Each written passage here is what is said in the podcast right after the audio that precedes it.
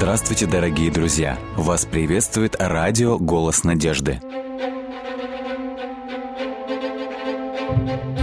В эфире радио «Голос надежды» программа «Территория разумного замысла».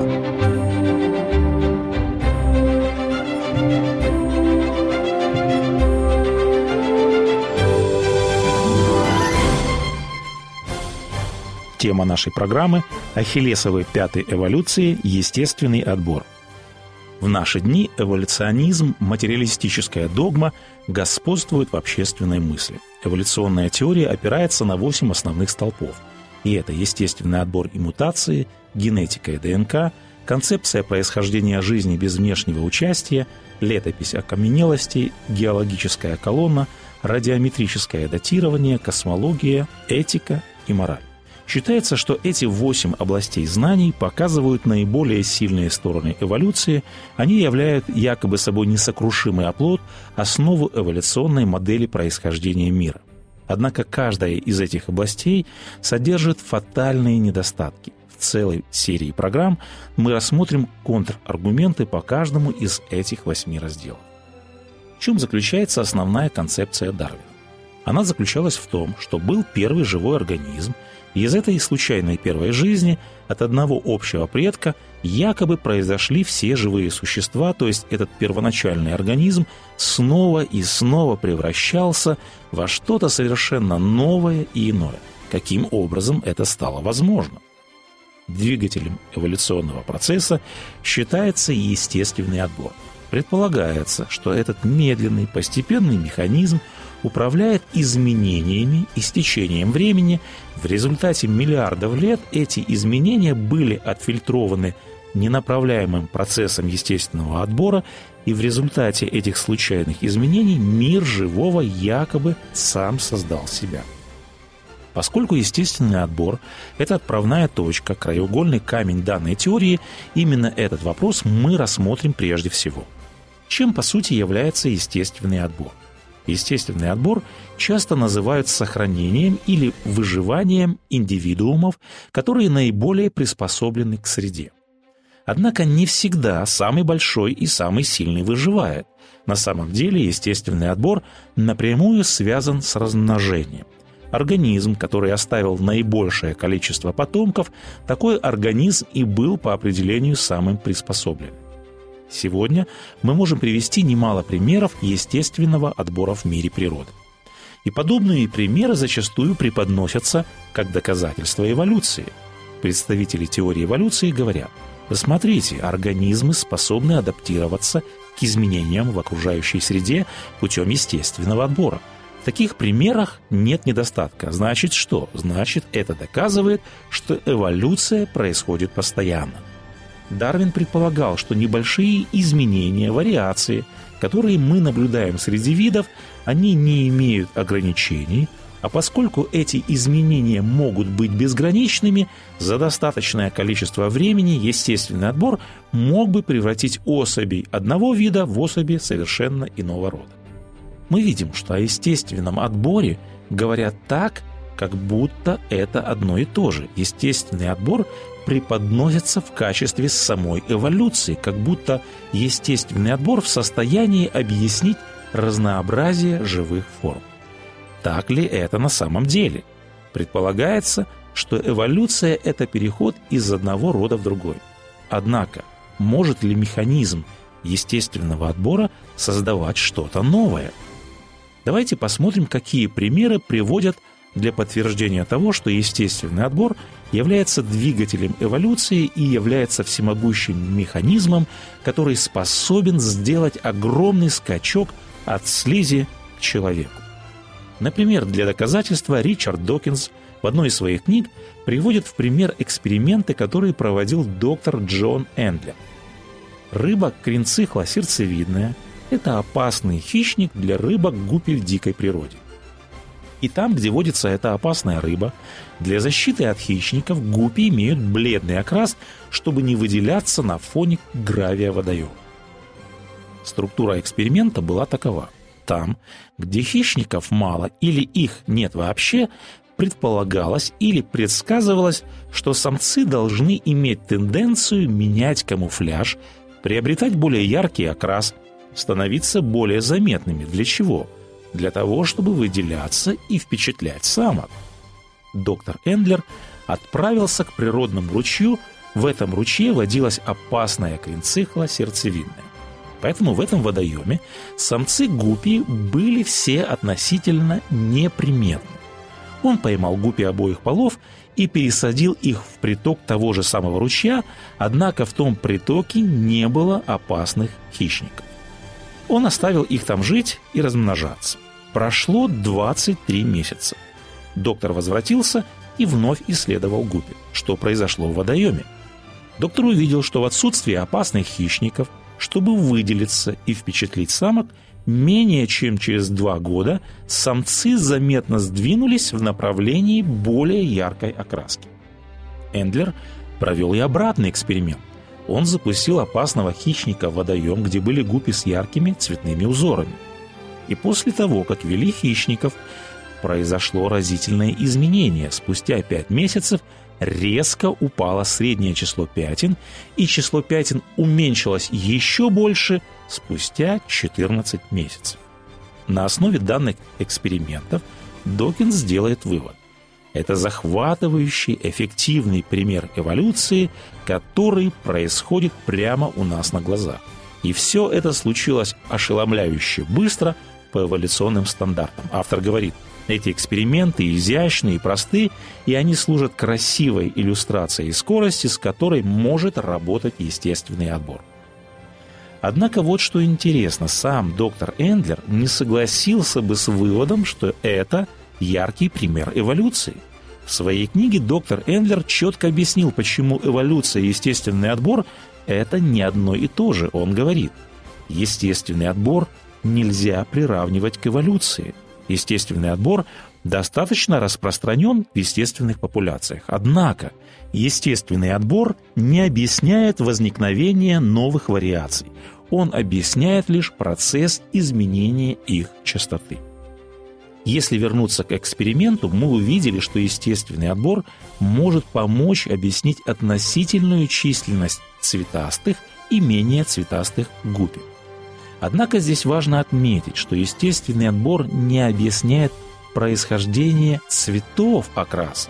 Даже если допустить, что некоторые мутации в уже существующем гене, который отвечает за цвет окраса, могли повлиять на внешний вид гуппи, это не объясняет происхождение самого гена.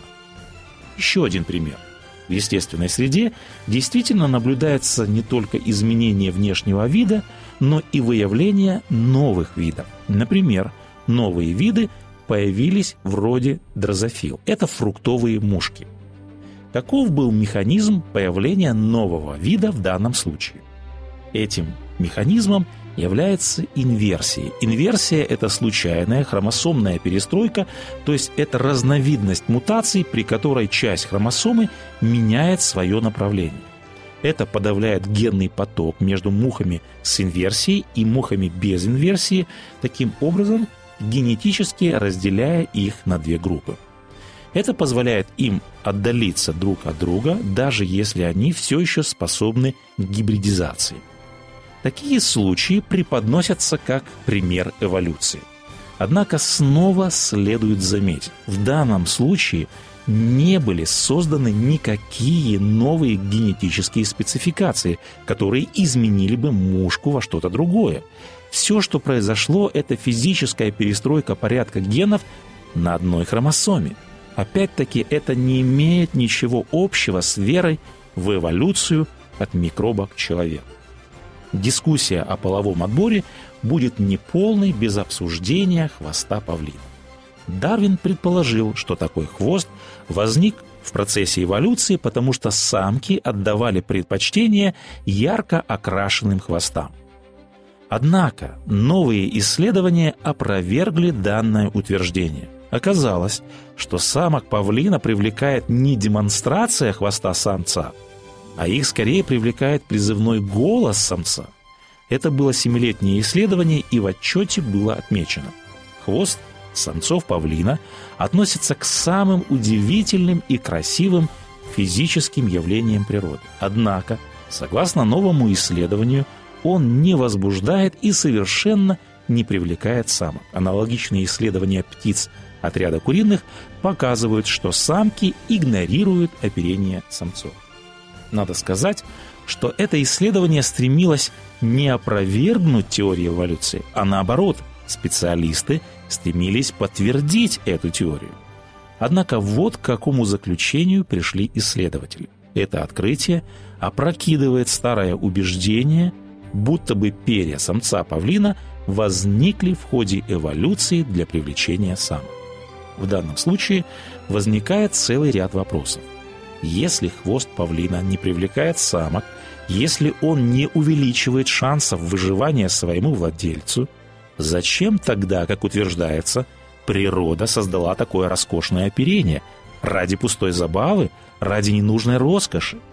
К тому же такой весьма громоздкий хвост должен очень мешать. А как объяснить само устройство хвоста? Как возникли математически точные геометрические кривые и спектральные цвета окраса хвоста? Дарвин не объяснил, половой отбор не объясняет устройство и внешний вид хвоста павлина. Мы показали несколько примеров, которые приводят для подтверждения того, что естественный отбор – это наглядный пример эволюции. Однако что мы обнаружили? Ни один из рассмотренных примеров естественного отбора и видообразования совершенно не подтверждает идеи эволюции от частиц к человеку. В чем заключается несостоятельность идеи о том, что естественный отбор – это двигатель эволюции, и что естественный отбор и эволюция – это одно и то же? Естественный отбор действительно происходит. Мы наблюдаем множество примеров, когда в результате естественного отбора происходили изменения внешних признаков, как, например, в случае с окрасом гупи, мы также находим примеры образования новых видов, как в случае с фруктовыми мушками. Популяризаторы теории эволюции говорят, эволюция означает изменение. Вот пример простых микроизменений в рамках вида мы видим, как появляются новые виды. Разве это не доказательство эволюции? Значит, эволюция – это факт. Однако надо сказать, что подобные утверждения – это не что иное, как логическая ошибка, это уловка, это подмена понятий приведенных примерах с гупи и с фруктовыми мушками изменения внешних признаков и новые виды, обратите внимание, происходили в пределах рода. Один генетик прокомментировал упомянутый эксперимент с гупи, он сказал, насколько я знаю, гупи так и остались гупи. В случае с фруктовыми мушками они так и остались мушками. Простые изменения в видах – нельзя переносить на происхождение других родов. Естественный отбор выйти за пределы рода не может. Сказать, что простые изменения в рамках одного вида могут накапливаться до такой степени в течение миллиардов лет, что могут превратить микроба в мангуста, в суриката, и в конечном итоге микроб саморазвился даже до человека, который способен заниматься микробиологией, это все равно, что сказать, раз корова может перепрыгнуть через забор, это лишь вопрос времени и практики, когда она сможет перепрыгнуть через Луну. Вот в чем уловка. Это подмена понятий, это логическая ошибка. Малые изменения не накапливаются без ограничений настолько, чтобы сделать огромный скачок. Недопустимо превращать естественный отбор во всемогущую силу эволюции. Естественный отбор и эволюция – это не одно и то же. Тот тип изменений, который мы наблюдали в приведенных примерах, это объясняется всего лишь перегруппировкой уже существующей генетической информации. Когда существа приспосабливаются к изменяющимся условиям жизни, они разворачивают уже заложенную в них генетическую информацию и изменяется, то есть образуют новые виды в пределах рода. Если изменения невозможны, вид вымирает – да, со временем могут происходить какие-то изменения, однако главная проблема – это тип предполагаемых изменений. Чтобы превратить микробов в человека, нужны изменения, которые увеличивают объем генетического информационного содержания.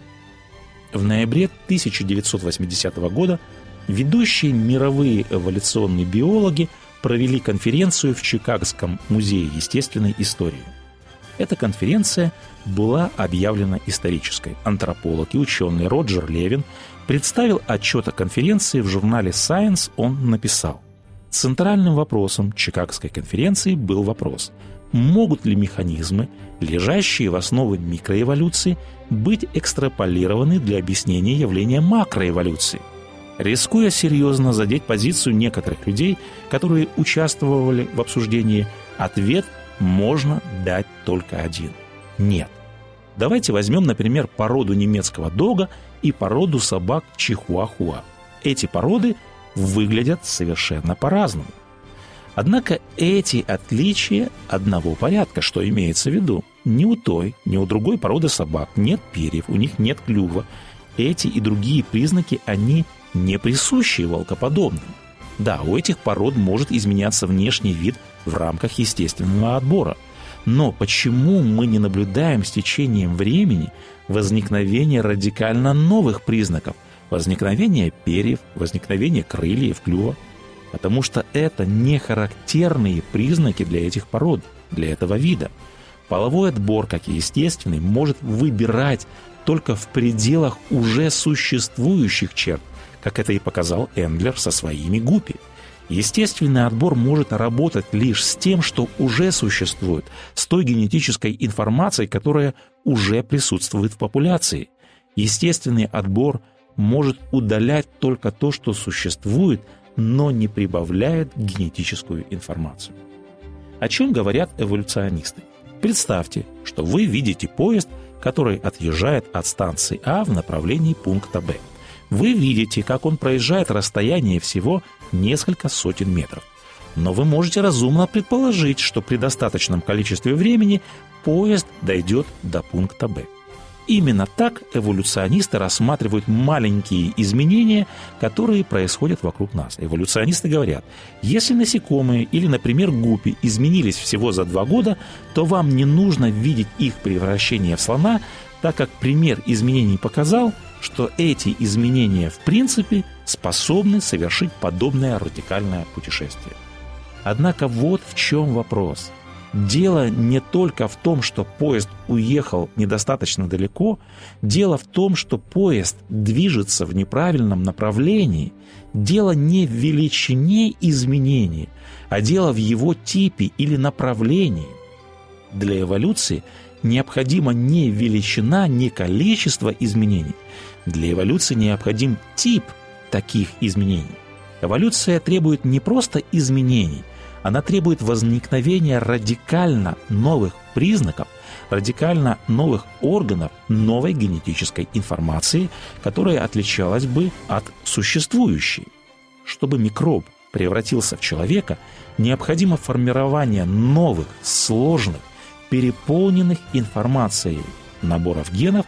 Эти новые гены должны содержать инструкции для создания новых элементов, например, мышечных клеток, костей, нервов и так далее, которые не существовали раньше. В чем главная проблема? Естественный отбор – это процесс, который осуществляет селекцию, отбор на основе имеющейся информации, а потому он не может являться созидающим. Естественный отбор не является созидательной силой. Он создать ничего не может.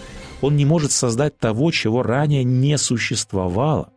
Естественный отбор не может привести к возникновению радикально новых признаков новых органов.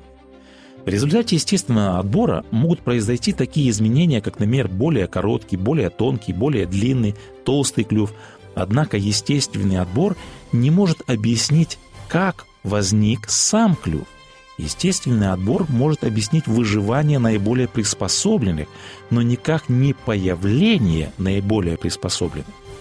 Естественный отбор объясняет изменение окраса гупи, однако он не объясняет происхождение цветов окраса.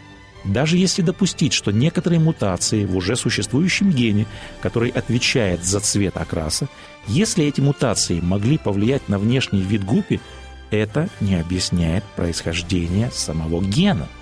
Естественный отбор не объясняет возникновение также хвоста павлина – не объясняет, как возникли вьюрки, птицы, рептилии, млекопитающие и все остальные существа, Для этого нужно сделать огромный скачок. Эволюция от частиц к человеку предполагает возрастание генетической информации.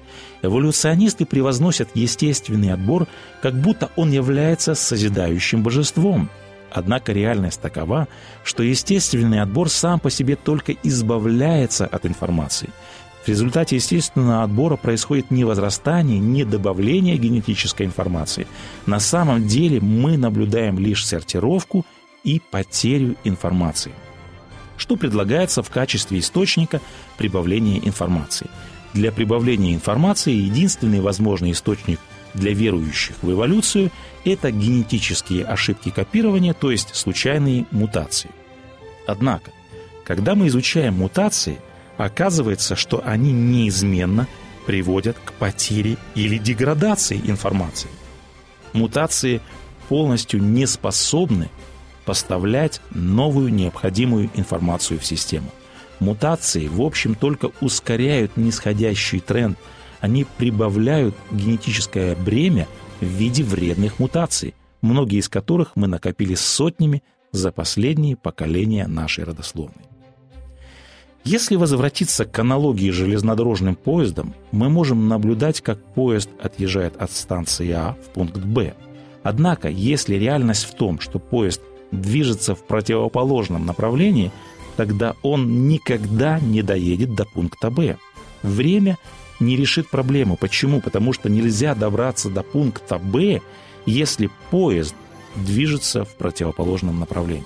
Поезд эволюции, то есть поезд биологических изменений, движется вниз, он движется к деградации, а не вверх, к эволюции – поезд на самом деле стремится вниз, чтобы в конце свалиться в обрыв вымирания.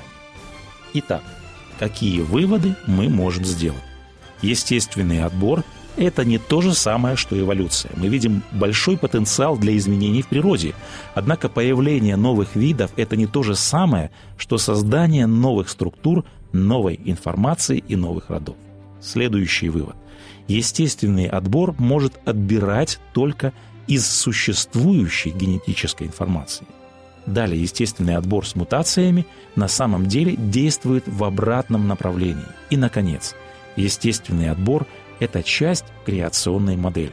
Согласно библейскому тексту, в библейских словах по роду их заложена стратегия Божьего творения геномы первозданных существ содержали избыточную генетическую информацию, и когда изменялись условия, развертывание информации, видообразование происходило всего лишь в пределах сотворенного рода. Карл Линней, знаменитый шведский естествоиспытатель, он заложил основы системы именования и классификации живых организмов. Линнея называют отцом таксономии – и он явно понимал принципы естественного отбора и выживания самого приспособленного. В статье о Линнее на веб-сайте Музея палеонтологии Калифорнийского университета говорится Линней подметил борьбу за выживание, он однажды назвал природу колодой мясника и войной всех против всех. Тем не менее, он считал борьбу и конкуренцию необходимыми для поддержания равновесия в природе – частью божественного порядка. Природа была создана Господом Богом, и природа была создана так, чтобы она могла самостоятельно адаптироваться, чтобы она могла приспосабливаться к условиям, в которых живые организмы обитают. Это было и остается частью божественного разумного замысла. Он сотворил землю силою своей, утвердил вселенную мудростью своей и разумом своим распростер небеса.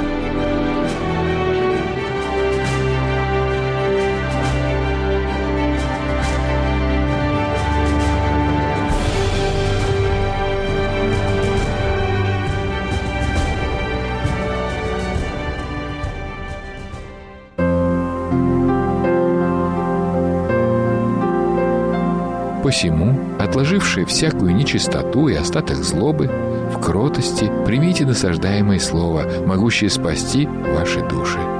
Но кто вникнет в закон совершенный, закон свободы и прибудет в нем, Тот, будучи не слушателем забывчивым, но исполнителем дела, блажен будет в своем действовании. Послание Якова, 1 глава, стихи 21-25.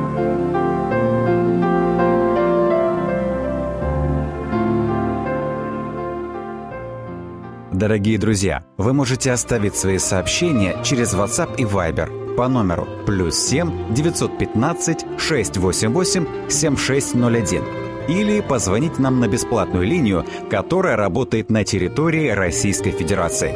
Номер 8 800 100 ровно 1844. 8 800 100 ровно 1844.